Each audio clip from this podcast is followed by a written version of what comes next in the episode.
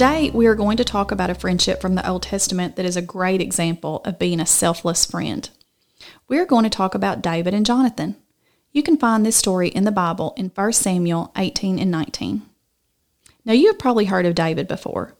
Remember, he was the one who killed Goliath with just a stone and a slingshot, but that was just the beginning of David's role in God's plan. David was chosen at a very young age to eventually be the king of the Israelites, even though he was not in line to be the next king. However, Jonathan was. When David killed Goliath and when he was chosen by God to be the next king, the current king was a man named Saul, and Jonathan was his son.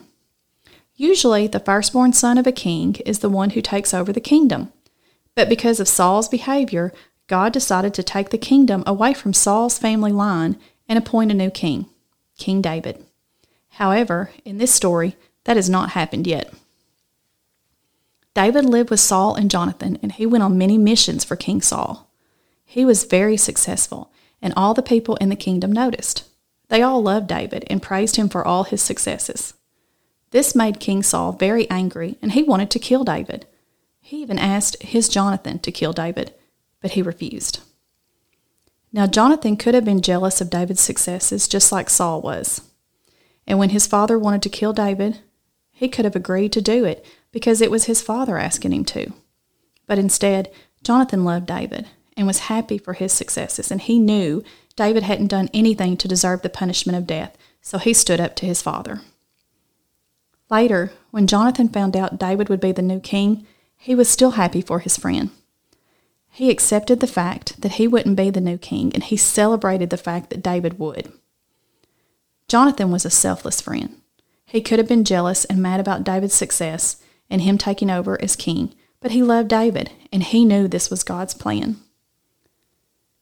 Think about your best friend. If your best friend got an award you really wanted, or maybe their team beat your team in a championship game, would you be able to be happy for your friend? What if your friend got a toy or a video game you had really been wanting? Would you be able to be happy for them? Proverbs 14:30 says, "A heart at peace gives life to the body, but envy rots the bones." This verse is saying that if you are jealous and envious of those around you, it will do a lot of harm to you. And it will ruin your relationships with your friends. So when you have a friend who is celebrating a win, celebrate with them like Jonathan did with David, even if you wish you had the same success. Think of a friend you have right now who may be celebrating a success. Tell your family out loud something you can do to show them how happy you are for them. Pray together as a family that God will help take away any jealousies you might have about a friend's success. Pray that God will help all of you become selfless friends.